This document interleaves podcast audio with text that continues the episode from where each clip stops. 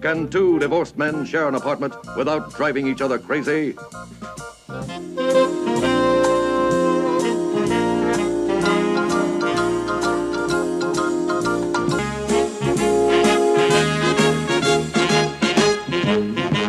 Hello, and welcome to another episode of 1049 Park Avenue, an odd couple podcast. Ted Linhart and Garrett Eisler here. Hello once again, Garrett. Hello, Ted. Today we are talking about season two, episode 11 Being Divorced is Never Having to Say I Do. Uh, this episode is available on DVD. It's not available on CBS All Access. So if you want to uh, follow along as we talk, uh, go get your DVD or buy a DVD. They still sell them. Or you may know it off the top of your head because you're a fan. So before we get into the episode, uh, Garrett will give us a little overview of the writers. Uh, yes, being divorced is never having to say I do, uh, which, as you say, is season two, episode 11, original air date December 10, 1971. Written by a man named Rick Mittleman. And he is, this is the first of many Odd Couple episodes he wrote uh, for this and the next two or three seasons, it looks like. Uh, and even, and has a very long, prolific career dating back to Dick Van Dyke Show, uh, even Flintstones, Red Skelton, all in the '60s, uh, and but also really switched. Seems to have an interesting career going back and forth between sitcom and either drama or kind of thriller genre action. Uh, he did I Spy. He wrote for. He wrote for Get Smart. He wrote for Bewitched. He wrote for that girl uh, and then into the 70s some classic sitcoms like sanford and son what's happening welcome back kotter uh, but then he wrote for chips and remington steele and macgyver and even a couple of murder she wrote so uh, it was interesting to see that because as we'll discuss this is actually a very much a dramedy kind of episode. This has a more serious drama than uh, the usual episode, and so maybe that was a specialty of his. I don't know. Perhaps. So we open on Oscar sleeping in his bedroom, although the lights are on, which I, will give them a pass on for continuity because it seems like something Oscar would do. Uh, I do encourage viewers who do have the DVD to pause uh, and look at this setup, look at the scene, I did this for the first time, uh, where you notice all the little touches in the in Oscar's room on the set. There's pants hanging out of a drawer. There's socks on the lampshade. There's a football under the bed. There's old newspapers on the floor, and there's piles of clothing on the floor and under the bed. And it just feels really authentic. It doesn't feel staged. And I, we've talked about this before, but yeah. I, I, took a chance to just pause the the DVD and look at all the little touches. And it just well, it'd be interesting to see the next time we see the room to compare it, right? Like right. if everything's in the same place, then we yes, know it's that would meticulously be a, designed. I agree. And if it's not, maybe they really did just randomly throw stuff around. Well, I actually hope it's. I would hope it's not the same the next time because that yeah. indicates someone's really living there. Felix comes rushing into the uh, into the bedroom with his bathrobe on to wake Oscar up and saying he's got good news and bad news. Oscar asks, "What time is it?" And Felix says, "It's eight o'clock on a bright Sunday morning." A bright sunny morning, and Oscar says, What's the good news? Felix says there's someone here to see Oscar. By the way, we never really find out what uh, Felix is going to say the good news and the bad news is, unless it was the same thing. Like, hmm. we don't know what the good news or the bad news would have been if Felix had actually had a chance to lay out good news and bad news. Uh, Felix says there's someone here to see Oscar. When Oscar asks who Felix, who, who it is, Felix says it's an old friend and he should get up to see for himself. It's someone very near and dear to him. Oscar says, My bookie is here so early. Felix says no, but it begins with a B. And Oscar says, So does Bug Off. He's not getting up for anybody. Felix says, Not even for Blanche. Oscar says, Blanche, my ex wife Blanche from California. And this realization does now wake him up. And Felix says she has something to tell him maybe that's the bad news, he thinks. Um, Oscar says he knows he's three months behind in alimony. And by the way, I think uh, I, as a young boy watching The Odd Couple, I think I discovered the first time I ever heard about alimony or what it was was from The Odd Couple. Mm, I'm pretty yeah. convinced that is where I learned I'm about sure alimony. too because my yeah my parents did not divorce, but uh, so we learned about it from television. Uh, Oscar asks if her lawyer is with her. Tall, skinny guy with a smile. Does she have any papers that say "State of New York" with a subpoena? And he does this while he's stamping the motion, while doing a stamping motion with his hands. Uh, Oscar says, "Why did you let her in? The one personal role I never want to see is Blanche." Of course, on cue, Blanche walks in, and Oscar says, "Hi, Blanche. Nice to see you." Blanche is wearing a fancy fur coat. I don't know if you noticed that, and I, I'm assuming it was real fur. And says, "Hi, Oscar." And he looks. She looks around the room and says, "Same old Oscar, neat as a pin. It's like a stroll down memory sewer." Oscar says, "Same old Blanche, still zigging them," while he jabs his fist back and forth. Uh, Felix says he'll leave the two of them alone, but they both plead with him to stay. Which, by the way, comes up in other episodes where they don't want to be in the same room together, and Felix is kind of their middle ground to keep them from fighting. So that's a nice little touch. Uh, Felix says he didn't tell them the great news.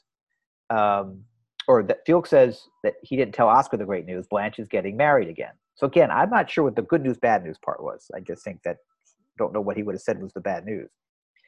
Uh, so let's talk about Blanche. This is the first of her five appearances. She, of course, is played. I think most people know this by Jack Klugman's real wife, real wife Brett Somers. Uh, again, I was surprised to find she was only in five episodes, just like I was surprised to find Gloria was in the limited amount of episodes she was. but Uh, Gloria was in more. More, yes, that's right. Uh, Jack Klugman and Brett Somers married in 1953. They had two sons. They divorced in 1977, although I think you found, Garrett, that they separated in 74. Yeah, there seems to be a whole, according to Wikipedia and IMDb and other internet sources, there seems to be a, a shroud of mystery around their relationship, but all agreeing that it based the uh, most relevant to us, their relationship, their marriage seems to have been dissolving during the course of this series, and it's just really tempting to imagine, you know, that one influenced the other, perhaps. Um, but the the story is that we get online is that they separated in 1974, which would have been season end of season four, which is when Blanche disappears from the show, and um, so and then but they did seems to have finalized their divorce in 77 but then there was a rumor that that they didn't legally divorce because klugman didn't remarry until right after brett somers died. So uh but the evidence of the divorce in 77 is convincing So her first TV credit is 1954. She did a lot of live TV in the 50s. She did TV dramas in the 60s, such as Have Gun Will Travel, The Fugitive. Then she did comedies in the 70s, such as Mary Tyler Moore, Barney Miller, and Love Boat. But she is most known for, even above Plain Blanche, uh, eight years, 1,632 episodes of Match Game, most famously sitting next to her comedic foil, Charles Nelson Reilly. And in about 2002 or three, I was watching Match Game every uh, night on Game Show Network and uh, fell in love with their chemistry. I loved watching Charles Nelson Reilly make fun of her. And I do have a personal story about uh, Wow. Brett Somers. So um, my wife worked on a, a TV show um, where Brett Somers did a, a parody of Lifetime movies, um, showing pretending that uh, she and Charles Nelson Reilly had a love affair, and she had a she w- and we were fans of Brett Somers, and we went to see. She did a lounge act in 2004. She was singing and did comedy, and after the show, my wife went up to her with me, and she said, "I do you remember this parody you did?" And she said, "Yes, I never saw it." She said, "Well, I can get you a tape."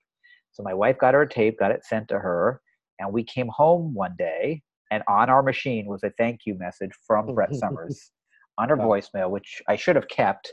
What I did keep was the uh, caller ID on my phone. I kept that as long as I could because it said Brett Somers, and I had her number. And I always used to say to my wife, "Should we just call Brett, see what's going on?" but my wife said, "No, do not do that." Oh, So that is and, my and unfortunately she passed away a few years later and yes, yes. otherwise we could have called her up right we- now on the I show would have had a connection and had an interview. So uh, after the the point where Felix says she's getting married is when we go to opening titles. We come back. Oscar is thrilled that Blanche is getting married because, of course, it means that um, you know she doesn't have to pay alimony anymore in theory. Uh, but Felix is not so sure once she starts to hear about Blanche talking about her, her new husband. So let's play the clip of that happening. Ah, come on, say what's in your heart. No more alimony. Oh no, honey, I'm happy for you too. I really am, Blanche. Not really prepared for a celebration. All I've got is some German chocolate cake and muscatel. Perfect if you're a Nazi wino. Would you have some beer? Beer? Who ever heard of beer for a celebration? How about coffee? Coffee for breakfast. Now, why didn't we think of that? Sit, come on, sit, Blanche. Oh, thanks. Well, tell us about your intended. Uh, how long have you known him? Oh, Roger? Yeah. About three weeks. Three weeks. Yes. 21 days. Are you sure you're doing the right thing, Blanche? Of course he's sure. It's a whirlwind romance. where The guy sees what he wants and he takes it. I like a style. So, uh, tell us, where, uh, where did he pop the question? At the Whispering Pines. Hey, that sounds romantic. Romantic. It's a motel outside of Dayton. Oh, darling, we were having coffee in the coffee shop. Forgive me, I thought. Oh, no, no. I thought so, too. But we ended up in the coffee shop. Well, uh, what, what first attracted you to him? He asked me out. Good looking? No, but I've never been attracted to good looking men. Well, I hope he has a sense of humor. He's very nice. So now let's get down to basics. How tall is he? Five feet, four inches. Only five. Napoleon was only five four. As long as he's tall enough to reach a wedding finger, that's all that counts. Use your napkin. You're wonderful. I never got him any further than his sleeves. I don't get a real picture of him, Blanche. What, what, what are his hobbies? What are his interests? Well, his big passion is steam baths. See, Is that something the two of you can share, Blanche? Oh, maybe they'll take a trip to Japan. get your your feet foot off the chair. Look at this. Nagging in stereo. Wipe your lip. So, when's the wedding? At three o'clock this afternoon. Three o'clock. Mm hmm. And I gotta go. Oh, listen, I want to look good, and lately it's an all-day job. You look great. Sure, Oh, thank you, I thank want to tell you, the more I hear about this Roger, the more I like him. I mean, he seems like an individualist. He doesn't follow the. You got to be very strong to take all those baths. I really came to ask you to the wedding. I'd like you to be there. Are you kidding? Of course we'll be there. You need a bridesmaid? I'll be a bridesmaid. Felix, All right. On condition that you let me bake the wedding cake. I'd love it. Three o'clock at the Wee Kirk of Yonkers. The wee Kirk of Yonkers? Don't blame me. His side picked it. Bye. Bye. I wish you only the best, Blanche. Thank you, Felix. Lord knows you didn't get it the first time.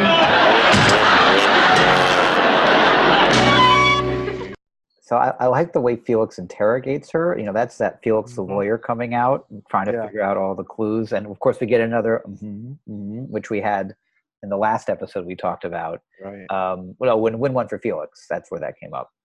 That yeah. Um, and I, oh, Nazi wino is a good line too. Uh. And I like the way Blanche observes the way Felix scolds Oscar's sloppiness and all the jabs at Yeah. Oscar. That's really good. Well, well, you know what I, I think is great about that is that it's like Felix is like the the new wife.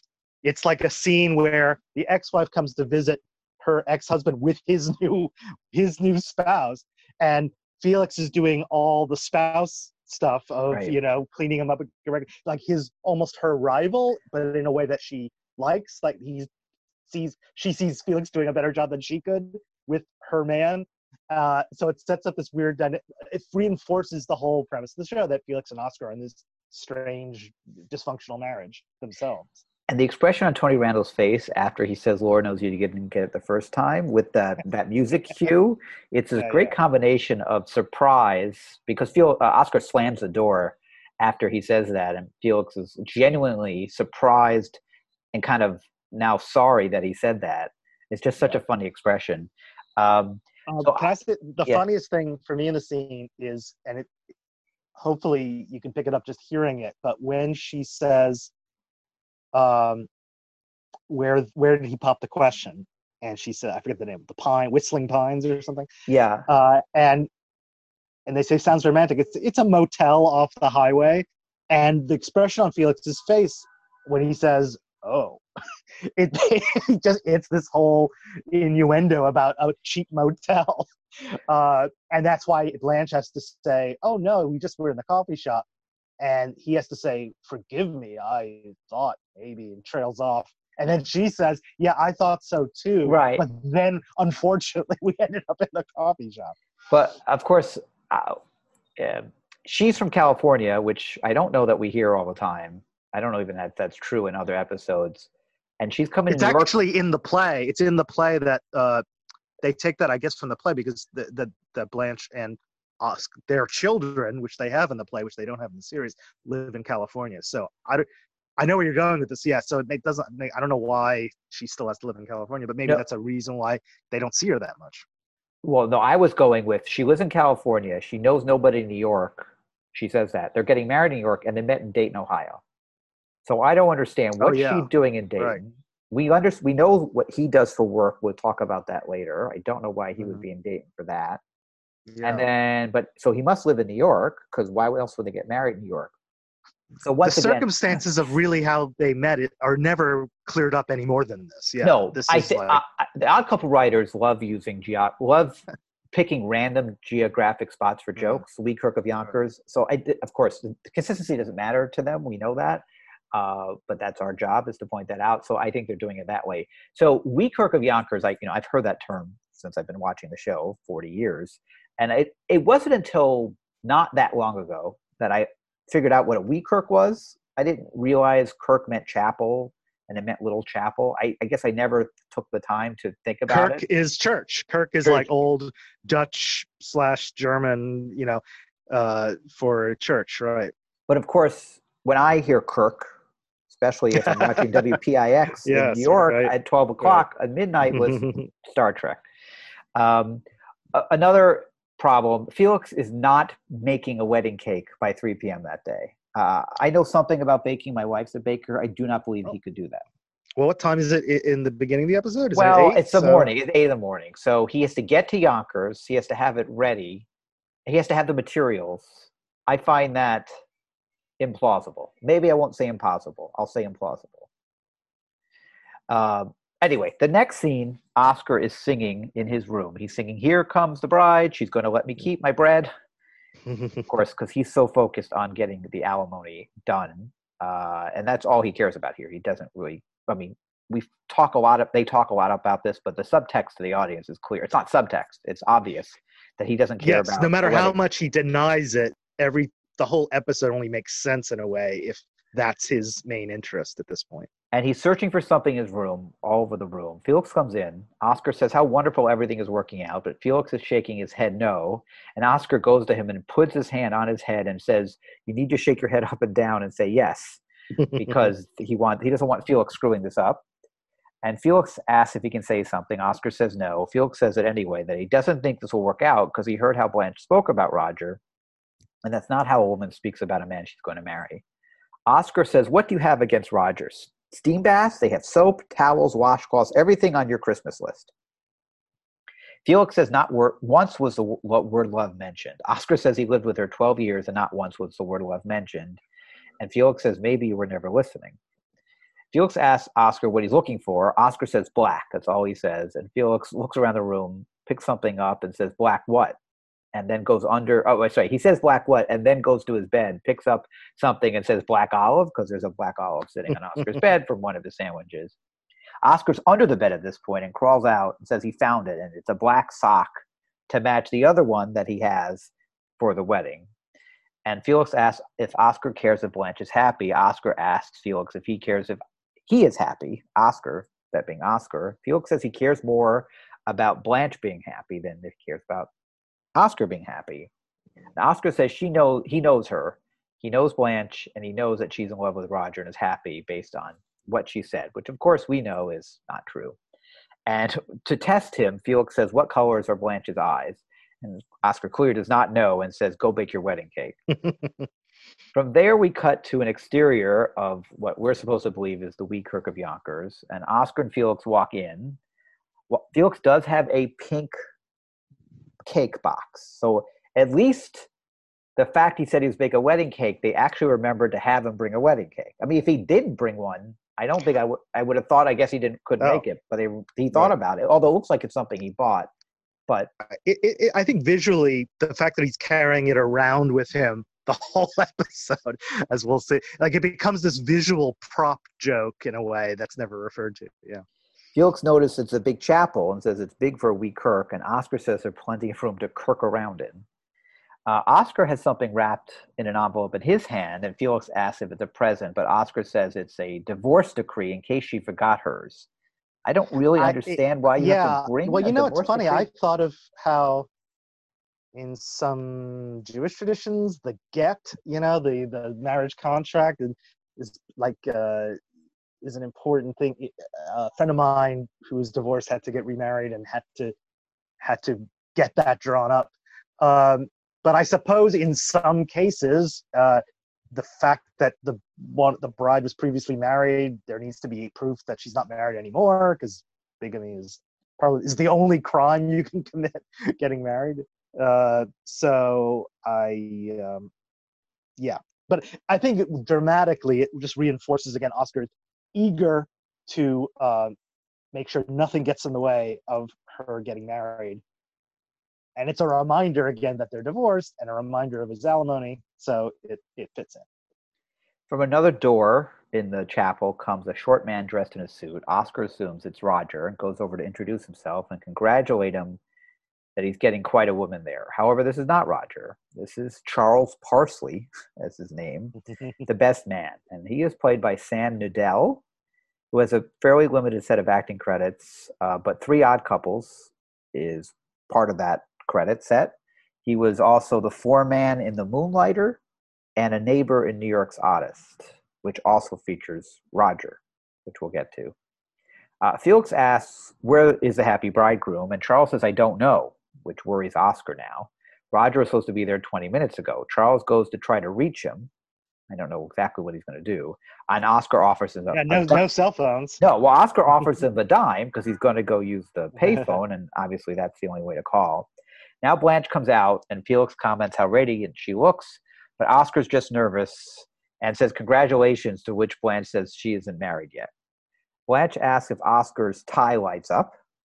Uh, he informs her Roger isn't even here yet, and she didn't know that. And Oscar says, Don't worry, they'll find him. He won't get away. Uh, in walks Reverend Wright, played by the great Richard Stahl, who we talked about previously. Love him. Yes. This, This, is, this is the his. How many? fourth, fourth of nine, fourth. Wow. Uh, we You know what's funny? I looked it up. Did you notice that out of his nine appearances, like about half of them are as a priest or minister? Uh, yeah. I mean, I mean, I, I, I know he's played that a lot because there's a He monk, officiates like almost every wedding, I think. Yeah, and the monk episode is my favorite of his. Right. Um, and we covered his background in Murray the Fink episode. If you want to go look for that uh, to listen to our discussion of Richard Stahl. So Felix hears his name, Reverend Wright, and says, "Right, Reverend Wright," which only Felix laughs at. Uh, the Reverend said he had a message from the bridegroom. He's at a steam bath at 41st and 5th, which I will concede is possible that in 1970s there was steam baths on 41st and 5th. I don't know. And that's very near the public library. I'm just throwing that out there. It's 42nd and 5th. Uh, and that he stayed in too long and he will be late. The Reverend says he's hoped he's at the Kirk by 3.30.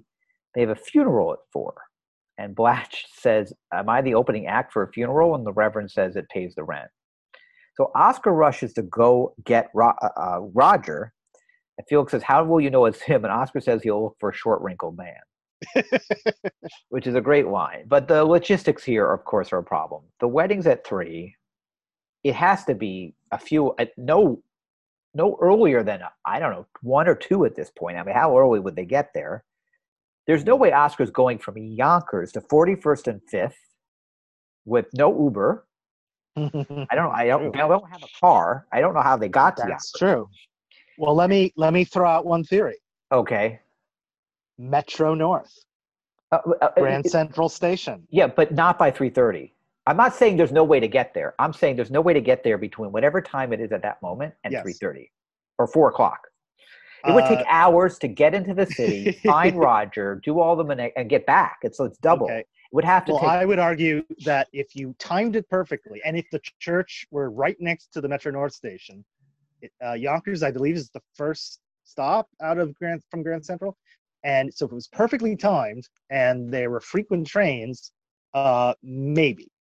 uh, if all that happened, maybe I think the chance of all that happening are so small. There's no way to make this whole situation. Maybe it's Yes. implausible once again.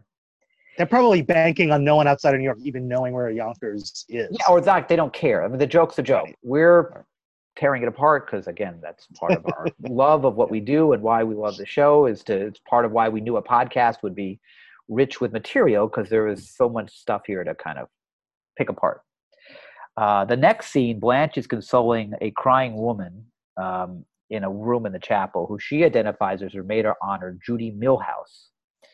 So Judy is played by a woman named Pan McHardy, and this is her only IMDb credits, Hmm. which I find bizarre. I You know, when you when you mentioned that, I does I realized I don't know if she has any speaking lines in she's crying, right? She's So- I think she's only she may say a word or two, but I, she's mostly crying. So it doesn't surprise me that she's not a that she's not a uh, full time actress. Uh, that that she doesn't need to be. You know, she just is appears and she cries, and maybe she was a friend of someone's. I don't know. So Felix asks if he can talk to Blanche. Uh, he asks about Judy and finds out that she was the woman who sold Blanche her dress the day before. uh, Felix says Oscar would have been a better choice. And here we get a Blanche, Blanche, Blanche from Felix. Of course, playing off the Oscar, Oscar, Oscar. Blanche was, says it was either Judy or the stewardess on the plane, as she knows no one in New York City anymore. Felix asks where the honeymoon will be, and Blanche says any place but where Oscar took her, which was a hockey game, the Rangers versus the Red Wings, where she got hit by a puck. I'm pretty sure that there's other stories about weddings and honeymoons that conflict with that information. Uh, perhaps, but uh, that one joke is uh, one is one of the two or three times in the whole series that they lift a joke directly from the Odd Couple play. Uh, that and the only difference, the only spin they put on it is that in the play, Oscar tells Oscar tells the joke and says that it was their for their tenth wedding anniversary. He took her to a hockey game and she got hit with the puck. I see. So it's always interesting that they when they do actually steal jokes from Simon. Felix asks Blanche if she loves Roger, and Blanche says she likes him. He is nice and tender, which Felix says he should be after all those steam baths. Blanche mm-hmm. says she had lo- love once with Oscar. She likes being married. The best part of being married to Oscar is being married. Felix says she must have opportunities, and she lists three in the last five years militant hairdresser, an obscene phone caller who was a little too tall, of course, implying they actually met, and a note tied to a rock. Felix says he is a hopeless romantic, but love is not. But in his view, love is not having a total stranger as a bridemaid or a husband. I, I'm just gonna throw a little cart, like some of my cards on the table, because I don't like this episode that much. I think it's okay, and part of the reason is I just don't believe that Blanche would do this. I mean, I don't know her that well. I don't. I know the character from the show, but she's a very strong woman, and I find this whole scenario silly, just silly, and it, it really knocks it down for me. Um, Well, yeah, I could see how it- it's certainly pushing to an extreme the situation of a single divorced woman in what would we assume would be her late 40s at least if not early 50s uh, somers herself is roughly is just a couple years younger than klugman so she's in her late 40s at this time. Uh, so if if we assume that the characters oscar and blanche are in their late 40s early 50s then yeah, you have this situation where uh, she doesn't have a lot of men ready to go out with her. She thinks, and but she's just really, really desperate if she is uh, talk, talking to the obscene phone caller, right. for instance, as Which you I- say. It, But that funny essential to her motivation for the whole plot here is that she we have yeah I, I, you're saying you don't buy it but that is yeah the, the the whole premise is that she meets a nice guy who actually proposes to her and so she says why not because i got nothing else going on and it's kind of sad yeah yeah I, I could accept it if it was a different character or somebody Right. else who was right she is a strong woman yeah right but it is an interesting example here how Felix is always meddling in other people's stuff. Clearly, he's doing it here for the right reasons because he is observing something accurately. Yes. Um, so, but I just never, I never, I always find, I think that scene in particular, which also isn't very funny, it's a pretty serious scene, as you point out in the beginning, that's the dramedy aspect of here. Um, but I, I just, I never get, and, and so now we're going to play a clip. So we cut from that scene to Oscar bringing Roger in. So let's play the clip. And this is another, there's another issue here that I've always found for me that keeps the episode not in a must see list for me. Here's the group. Felix, I want you to meet a terrific little guy. How do you do? Hey, Felix, I'm Mr. Doctor. You're a doctor. No, that's my name, Roger Doctor.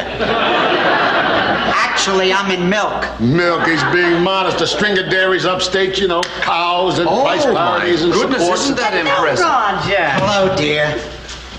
Sorry I fouled things up. All is forgiven. I'll forgive him if you don't mind. I forgive you, darling. Well, if everybody's present, we really should get on with the ceremony. If I could have the bride and groom right over here. Look at this, I almost walked the last mile again.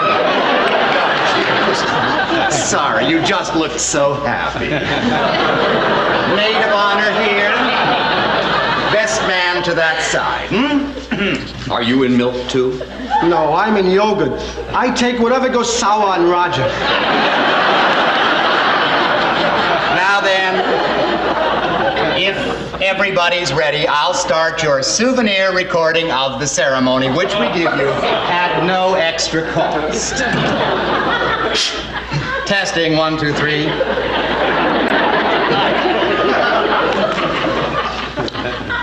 Hit it, Kim.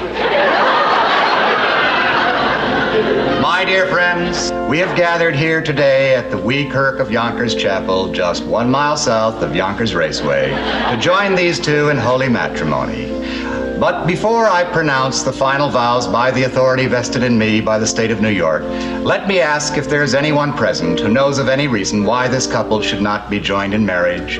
Let him speak now or forever hold his peace. I object.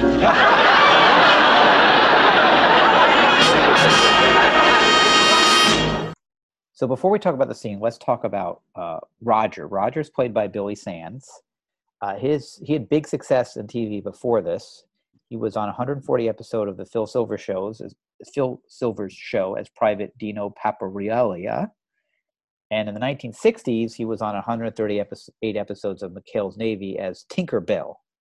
Uh, his real name was Harrison Bell, the character, but he was a mechanic, so he tinkered. But obviously, Tinker Bell has other connotations. This is the first of five Odd Couple appearances. He also was a New York odyssey as the man who Felix accuses of stealing a TV, if you remember that scene. And he has many other guest appearances on TV in the 70s and 80s uh, after this. Um, what I like about the scene, there's a lot of funny stuff in it. Felix objecting at the end is great. I like when Oscar comes in and says he's a terrific little guy. They, a lot of short jokes here. Uh, I like the doctor last name confusion.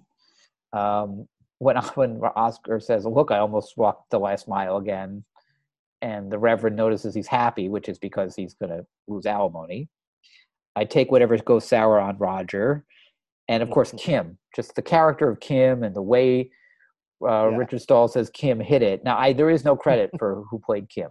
But So, she's an elderly organist yes, in the church, right? And uh, Uh, and and and Richard, uh, you can even hear it just in the in the clips of Richard Stahl's like sort of drip, almost dripping sarcasm, or some edge always to his uh, some attitude always dripping off his tongue, and he has But what- such a great way of what really besides the unbelievability of the storyline to me um, what i really bugs me what i always think about the reason i often skip this episode or don't get excited about it when i'm watching the show um, is billy sands i'm sorry to say that the the casting of him as this guy is really i find him really annoying and he throws me out of the he throws me even further out of the show he's funny in the new york odyssey scene when he drops the tv and I guess he's funny in his other episodes. We'll have to go track those down when we find them.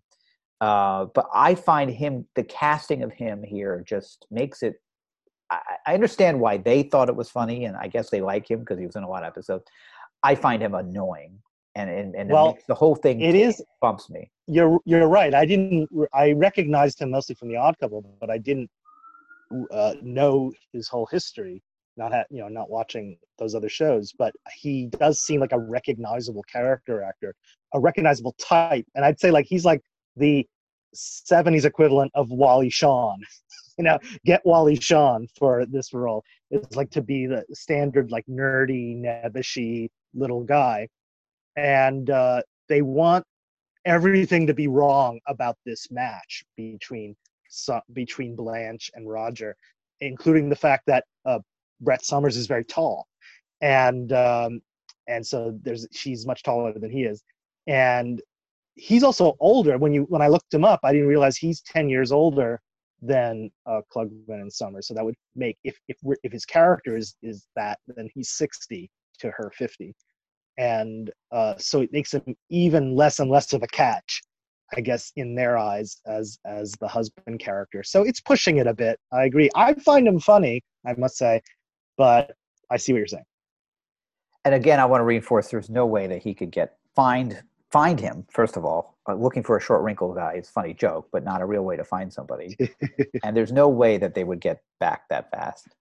So the next scene is an establishing shot of 1049 Park Avenue. There's a cab pulling up, um, and Oscar's in the in the living room listening to can the we say again 1049 park yes, avenue Yes, yes, very clearly shown yes. to uh, our our one of our early listeners theories argued, that they were no longer living at 1049 i think we Uh, i think we can close our case on that Yes, we've done that multiple times. Oscar asks, um, sorry, so if Oscar's listening to the record of the ceremony, the recording of the ceremony. So the least is a nice tie into that. And, you know, right yeah a it is funny it's like a funny joke when richard stahl says you get your free recording of the ceremony which is uh, and then he has to do the testing testing on the microphone but you realize this is the payoff for that coming up also worth pointing out that it is on they actually make a uh it's a it's a it's a lp it's a Yes, turntable it's a record. it's not a tape it's No. not a cassette they're they're making records in i didn't know that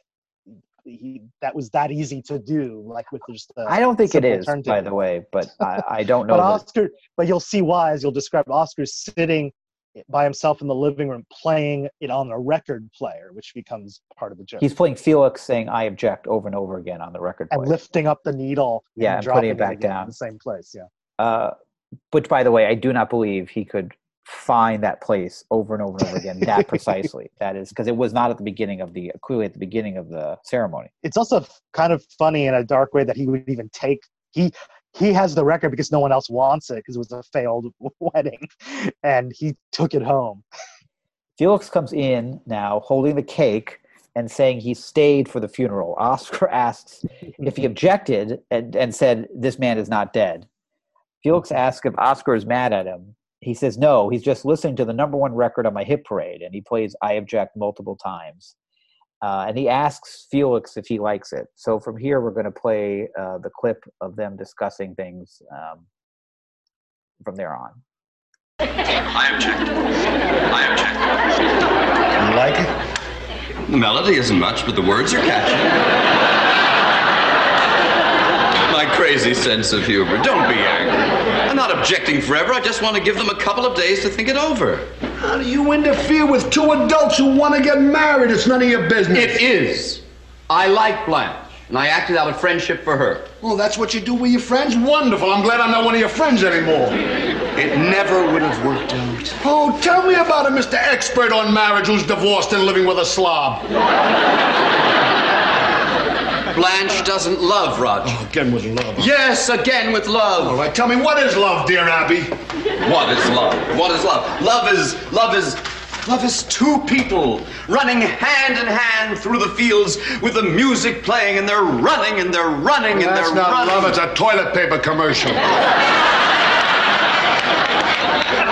So chorus. Uh, Love is that feeling between two people when two. Well, it doesn't have to be two people. It can be a man and his dog. It can be a child and a teddy bear. It can be squirrels, bunnies. I don't want to hear about squirrels and bunnies. Tell me about Blanche and the milkman. I, I, oh, I can't tell you exactly sure. what love is just now. All right, but I can tell you what it isn't. Love isn't he's so nice. Love isn't spending the rest of your life with someone whose main passion is sitting in a towel somewhere and sweating. Don't tell me what it is, then tell me what it is. Well, now, that, now that I know what it is, now I can tell you what it is. Love is that intense, vital, passionate feeling one person has for another. That's it. Basically. Well, I have those feelings for you, but I'm pretty sure it's hate. You're upset, understandably, because there are a few dollars involved. But you cannot deny to Blanche her right to romance. Romance. Marriage isn't enough for you. That's right. Romance. That that feeling that you'd rather die than be apart from the one you love. That that wonderful feeling of pain in your heart when the one you love isn't there. That ache when you're waiting for the phone to ring. That's romance. That is ro- that's romance if you're 16 years old. then I am forever 16 years old. So is that fish. So we should point out that the second half of that scene, Felix has taken out of the refrigerator a very large fish, which he is cutting up, presumably to cook, while they're discussing love. And ending with the head. Yes. He beheads the fish. It's actually quite uh, uh, quite a deft bit of prop handling by uh, Tony Randall here, who I guess must have really been a good cook because he knows what to do. Like he just uh, uh, with, with almost his eyes closed, like knows exactly what he's doing with a very large kind of cleaver. It seems very second nature to him to do that. Yeah. yes. Yeah. So it's very brave uh, prop comedy here that he's doing all this while doing a lot of dialogue in the scene. But it is a very thoughtful discussion. You know, it's it's a natural discussion. It, it isn't. It doesn't feel like they even. It doesn't feel like a TV discussion about love because they even make fun of what it would be like to talk about love in TV commercials. Yeah, right. I olds. So it, it does are- feel very genuine. and there are yeah there are a few good jokes like the toilet Yeah, paper commercial yeah. joke but it actually is not a joke driven No. dialogue right and it's not a serious, s- yeah. traditional there are sitcom ways that you know when sitcom gets serious and they talk about love they have tropes in them and this just escapes all of them hmm rick mittleman knew what he was doing. Yeah. So the next scene um, oscar is watching tv with an unhappy face. They had just eaten dinner clearly. I don't know how that dinner conversation went eating the fish. Felix asks what didn't he like? Because oscar's sitting there on the tv unhappy. He says the fish the salad the wine and with a perfect beat in between oscar says the cook and felix noticed uh, that oscar's watching tv without the sounds. Oscar says someone's liable to object if the sound is up. Felix asks what is he watching? He says seven brides for seven brothers. Felix says it's a wonderful movie and oscar says you bet it's wonderful. Seven ceremonies and nobody objected to. Seven ceremonies that nobody objected to. Then Blanche rings the doorbell, comes in. Felix starts to apologize, but Blanche says, It's okay, it's just your way. You are a fun person. Felix says, which is, by the way, it was a weird way she says that is weird. It's like, is she, you're a fun she- person yeah, is she, is she, is she really mad at him and that's a dig? Or is it like, that's just you, Felix? I didn't expect it. Or is it neither because she, and we find this out later, she may be actually grateful for it. It's just a, an odd way to express whatever she's expressing. Blanche it's very says- dry somers Yes. has this great dry delivery Blanche says she and Roger are going to try again the next day, but they're going to have dinner to talk it over. Um, at this point, Felix starts to interfere again, and Oscar gets mad. And here's a clip of that. Felix, go to your room. I'm not a child. I know you're not a child. A child puts a smile on everybody's face. Now go. I want to stay in here. She's my ex-wife. I want to talk to her privately. Please, Felix. All right. Congratulations, Blanche. I hope Thanks. everything works out fine. I'll be in my room if you need me. Nobody needs me. What am I gonna do in my room alone?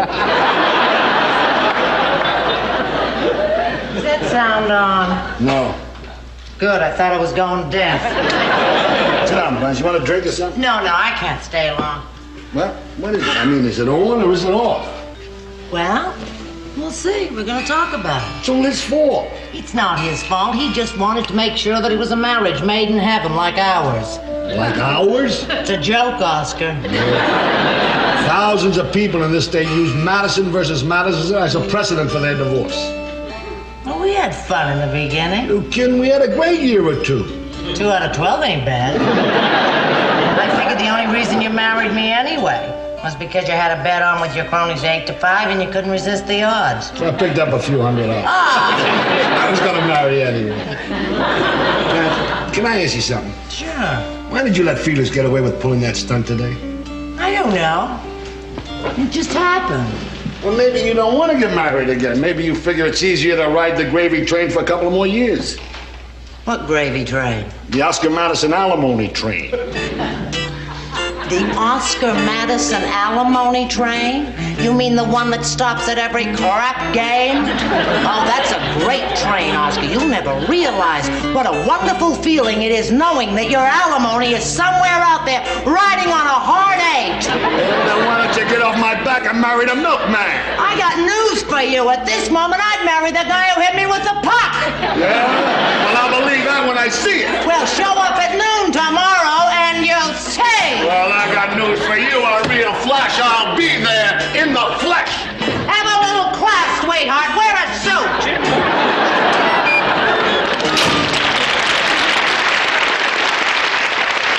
Oscar, are you going to let her go through with this? To Roger and Blanche. I think Shelley said it best. I could lie down like a tired child and weep away the life of care. I think Babyface Nelson said it better. What did he say? You make one wrong move, I'm gonna kill you.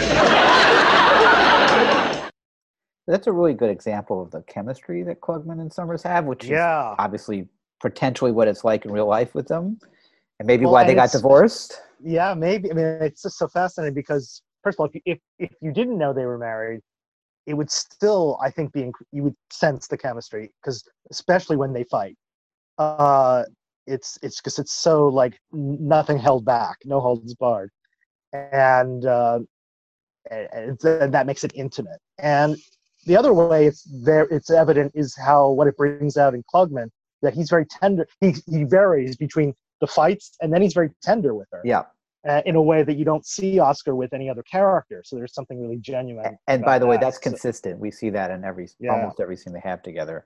Um, yeah, I, and it's and you're right that it, it's very tempting, of course, to see this as them working out their real life uh, problems, like right there on screen.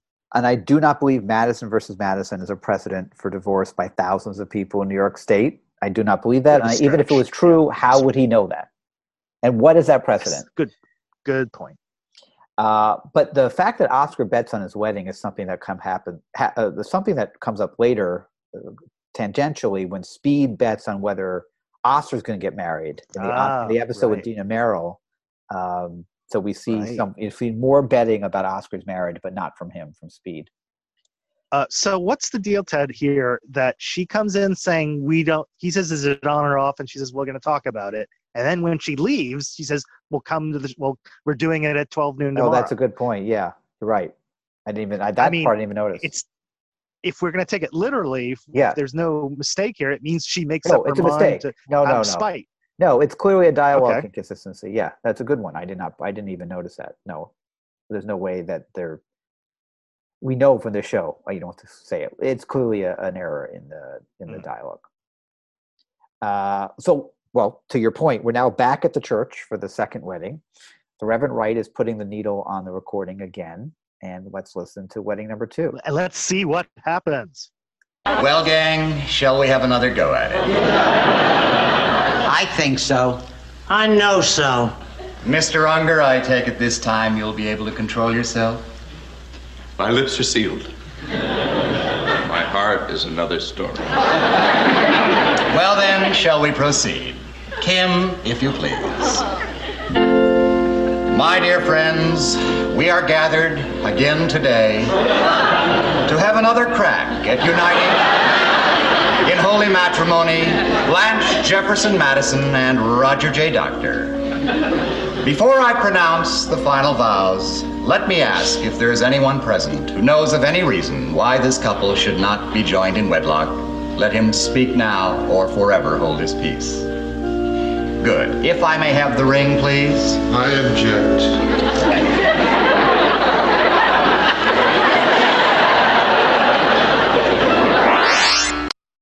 Course, now we hear Oscar objecting, doing Mm-hmm. the right thing. So we learned there that Blanche's maiden name is Jefferson. Um, is that true in the play? Do you know off the top of your head? You may not know. They do not have a maiden name for her in the play. So I think it's the only time we hear that. But why does he say Blanche, Jefferson Madison? He, she is divorced for a while, so she kept her last name. Is that was that something you did in the seventies? Don't know. Okay, well, but obviously Oscar's now doing the right thing. Um, from there, Felix tries to give Roger a pep talk.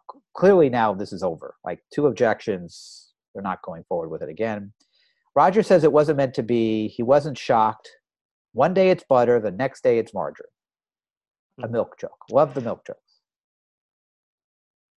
Lots of yeah. That's this is the this is like with the Fat Farm episode where the the guy makes all the food puns all the time. Yeah. So now the writers are just having fun. Like how many milk jokes can I make? Yeah. Uh, he says he wishes his first wife had friends like Felix and Oscar because he would have saved half of his Holsteins, which are cows or cattle. And why would? Can you explain that? I'm assuming that his wife in the divorce proceeding got half of his half his cows. house of his cattle for some reason. That's that's the property of the marriage. I guess Uh. Felix says no use crying over spilt milk, so playing right into it. Rosker says, I, Roger says, I like you, boy. Let's go and have a steam sometime. which is I love that line. But yeah, he he cracks up with the spilt milk line and basically is like slaps him on the back and he calls him boy again because he, he is older, and he says, "I like you, boy. Let's go grab a steam together sometime."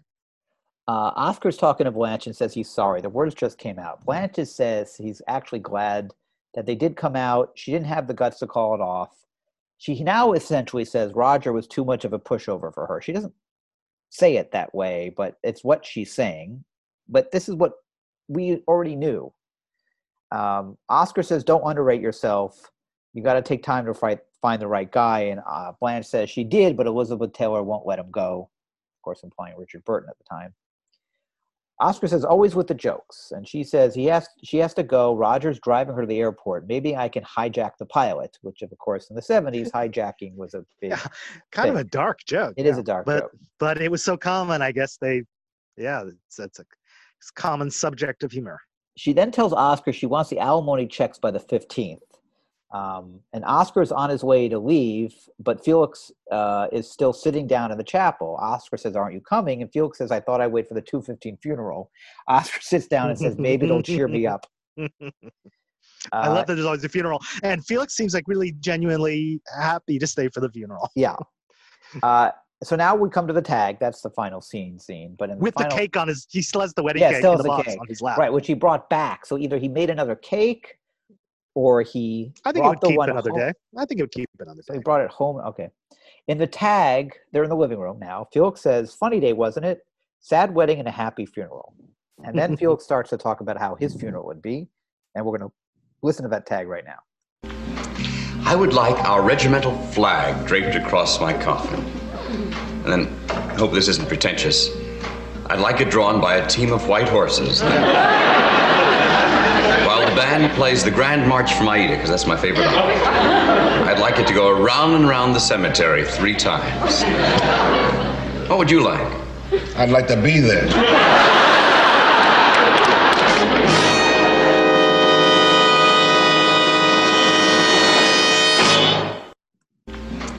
So uh, now here's something that I I heard in there that you mentioned in a couple of podcasts ago. There was a reference to them fighting in wars, and you thought there was something that was said that suggested they were in the same unit together. And I said no. But now Felix says our regimental flag. Yeah, a regiment is a is a specific Yeah. group of right, right. soldiers, right? So I mean, when he, says could- our, he, he could be ref- saying him and his his his fellow soldiers. You know, it doesn't have to include Oscar, but it, it certainly makes you think it includes Oscar. Yeah. Yeah. Um, otherwise, aside from that, it's a that's a pretty cruel tag. Again, you know, it's funny, but it is pretty mean.